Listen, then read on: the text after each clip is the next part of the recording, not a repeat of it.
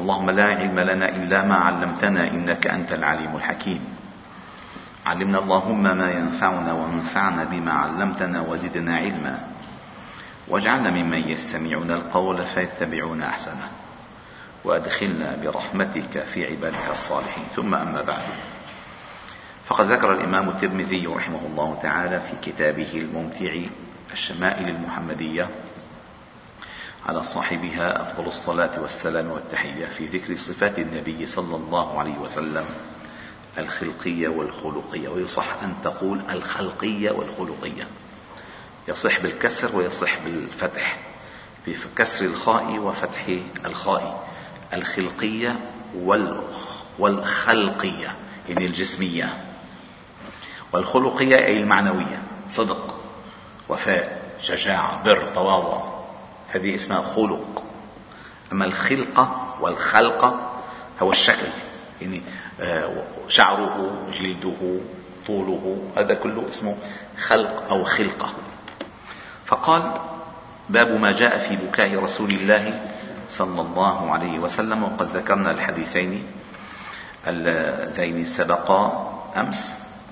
ثم قال: وحدثنا قتيبة بسنده عن عبد الله بن عمرو رضي الله عنهما قال: انكسفت الشمس يوما على عهد رسول الله صلى الله عليه وسلم، فقام النبي صلى الله عليه وسلم يصلي، قام يصلي حتى لم يكد يركع، إن حتى ظننا أنه لن يركع لكثرة قيامه وبقائه قائما، قال: حتى لم يكد يركع، قلنا لن يركع، خلاص الصلاة كلها وقوف.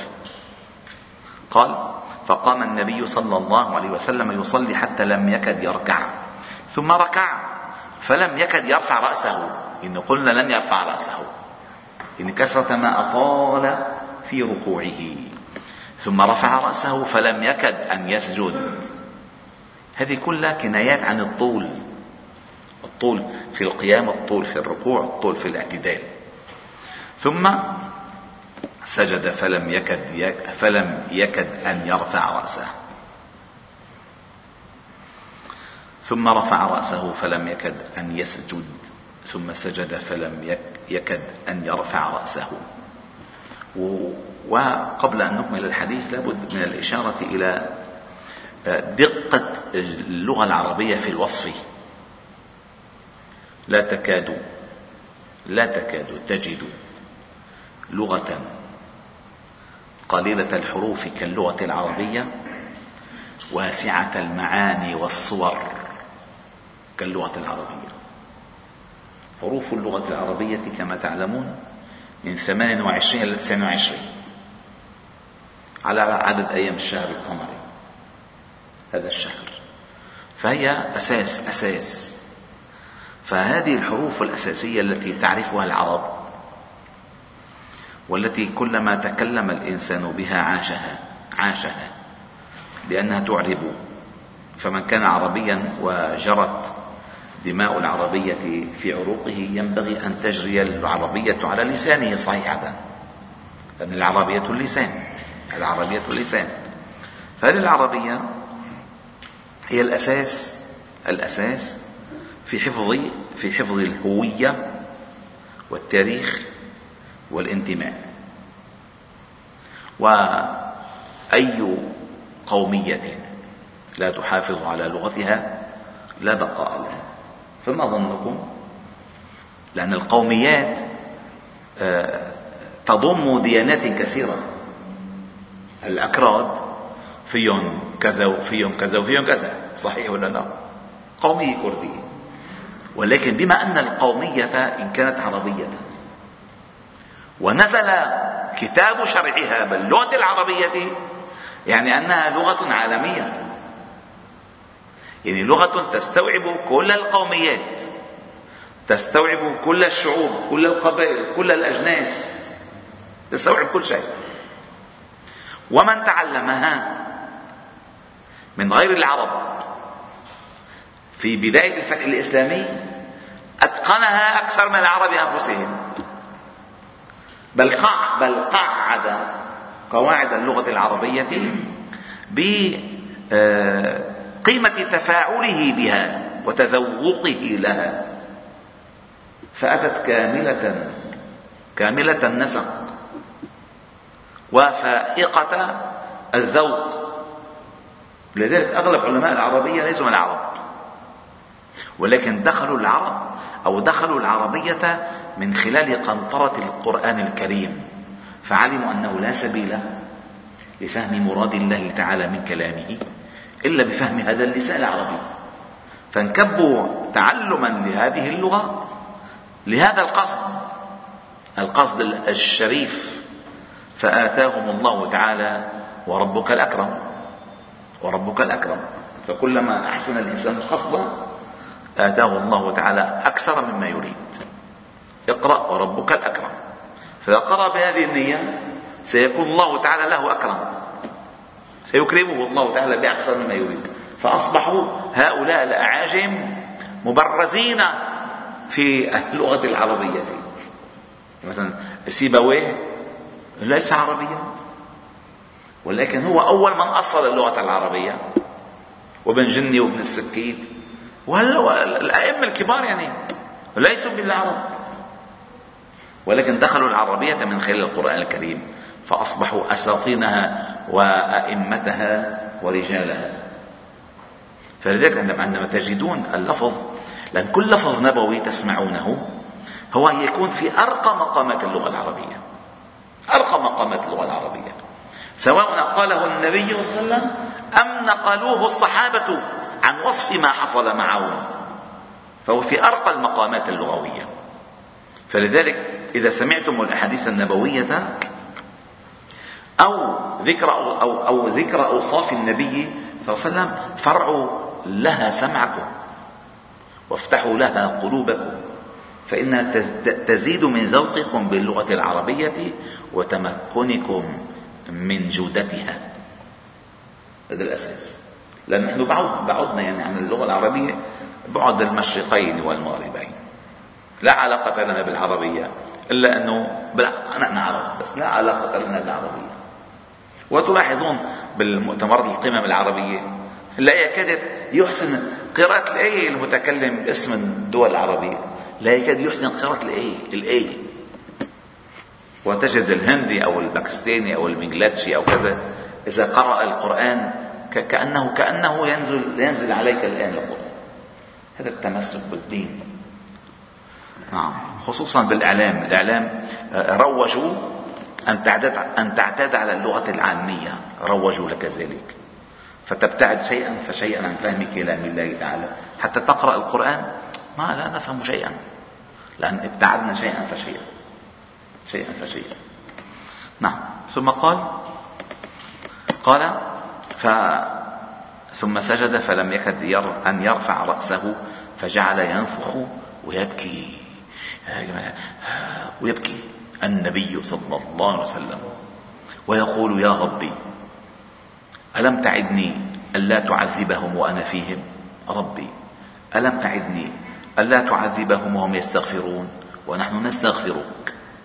فلما صلى ركعتين انجلت الشمس، فقام فحمد الله تعالى وأثنى عليه، ثم قال: إن الشمس والقمر آيتان من آيات الله، لا ينكسفان لموت أحد أو, أو ولا لحياته، فإذا انكسفا فافزعوا إلى ذكر الله. هذا من باب التأثر، وما تأثر بموت أحد ولا تأثر بسماع آيتين، وإنما تأثر بتغير حال، تغير حال تغير الحال عنده، ففزع إلى الصلاة وفزع إلى الاستغفار وفزع إلى الذكر، وتأثر بهذا المسألة فبكى فبكى ثم علم الأمة أن الشمس والقمر آيتان من آيات الله، لا ينكسفان أو ينخسفان لموت أحد ولا لحياته، إذ أن الحادثة حصلت عندما مات ابنه إبراهيم من ماريا القبطية، فقال الناس وتحدث الناس أن الشمس انكسفت لموت إبراهيم ابن محمد صلى الله عليه وسلم، فقال: إن الشمس والقمر آيتان من آيات الله، لا ينخسفان ولا ينكسفان لموت أحد ولا لحياته، فقال: فإذا انكسفا فافزعوا إلى ذكر الله، وفي رواية إلى الصلاة. ثم قال: وحدثنا محمود بن غيلان بسنده عن ابن عباس رضي الله عنهما قال: أخذ رسول الله صلى الله عليه وسلم ابنة له تقضي تقضي يعني تنازع في الموت تنازع في الموت وهي ابن بنته زينب، ولكن سميت بابنته تجوزا تجوزا يعني بنت بنته بنته بنت بنته بنته فقال: واتبعت ملة آباء إبراهيم وإسحاق ويعقوب. فالأب أبوك والجد أبوك وجد الجد أبوك، فهؤلاء آباؤك.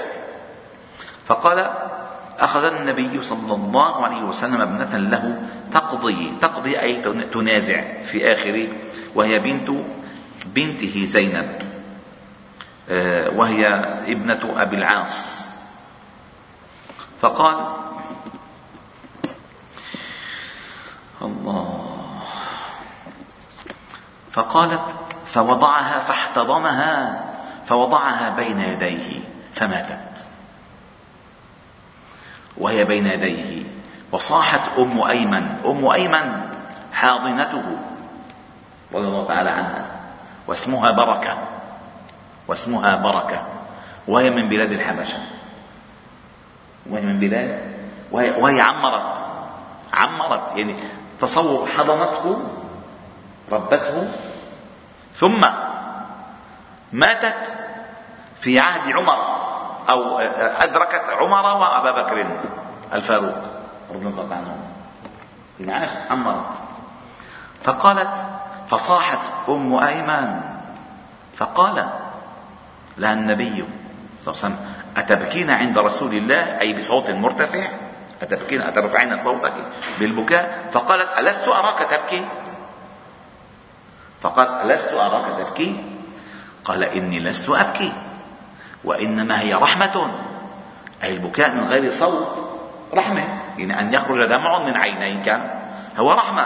فقال: إنما هي رحمة، وإن المؤمن بكل خير على كل حال، إن, إن المؤمن بخير دائم على كل حال، على كل أحواله، سواء فرح، حزن، فقد قريبا، ودع حبيبا، خسر مالا، اشترى لنشا، كل المسائل إن المؤمن بكل خير على كل حال دائما. يعني المؤمن عجبا لأمر المؤمن إن أمره كله له خير إن أمره كله له خير فإن المؤمن احفظوها، إن المؤمن بكل خير، إن دائما على خير على كل حال. إن نفسه تنزع من بين جنبيه وهو يحمل الله عز وجل، وهو في آخر مرحلة من حياته، فعندما تنزع روحه يحمل الله تعالى. وإذا فقد حبيبا كذلك حمد الله تعالى. فقال الله تعالى في الحديث القدسي عندما مات ابن لفلان فقال لملائكته: ماذا قال؟ قبضتم ثمرة فؤاده؟ قالوا: نعم. قال: ماذا قال؟ ماذا قال؟ قالوا: حمدك واسترجع، أي قال: الحمد لله رب العالمين، إن لله وإنا إليه راجعون. فقال: ابنوا لعبدي بيتا في الجنة سموه بيت الحمد بيت الحمد ثم قال: وحدثنا محمد بن بشار بسنده عن عائشة أن رسول الله صلى الله عليه وسلم قبل عثمان بن مفعون وهو ميت وهو يبكي، أو قال: عيناه تهراقان، أي تذرفان، قبل يودعه في موته. وفي حديث آخر كذلك: حدثنا إسحاق بن منصور بسنده عن أنس بن مالك قال: شهدنا ابنة لرسول الله صلى الله عليه وسلم، وهي أم كلثوم زوجة عثمان بن عفان. شهدنا ابنة لرسول الله صلى الله عليه وسلم، ورسول الله صلى الله عليه وسلم جالس على القبر، فرأيت عينيه تدمعان، فقال: أفيكم رجل لم يقارف الليلة أم لا، أي لم يقرب النساء الليلة؟ فقال أبو طلحة: أنا. قال: انزل فنزل في قبرها فلحدها. هذا الحديث له شروح كبيرة. باختصار باختصار أن عثمان لم يكن موجودا في الدفن لانشغاله، وقيل كان متأثرا جدا بفقدها فلم يستطع أن يحمل, أن يحمل نفسه، كان عاجزا عن أن ينزل هو. وفي رواية كذلك أنه كان منشغلا عنها بجارية له لكن مريضة هي وما يدري, وما يدري أنها ماتت، فما أحب النبي صلى الله عليه وسلم أن ينزل في قبرها وقد قارف الليلة، فقال أفيكم رجل لم يقارف الليلة؟ فقال أبو طلحة أنا، فقال انزل، فنزل في قبرها. يعني هنا يعني الإنسان الآن آخر، يعني بدأ تكون لما بتكون في مراحل الموت وفي أجواء الآخرة تكون بعيد عن أجواء الدنيا، عن أجواء بعيد تكون منك، يعني الإنسان تكون يعني طاهر بهالمسألة. الموت واذكروا هادم اللذات، فأذكر هادم اللذات وهو كان السجين من اللذات. والحمد لله رب العالمين، سبحانه وبحمدك، أشهد أن لا إله إلا أنت، نستغفرك إليك، وصلي وسلم وبارك على محمد وعلى آله وأصحابه أجمعين.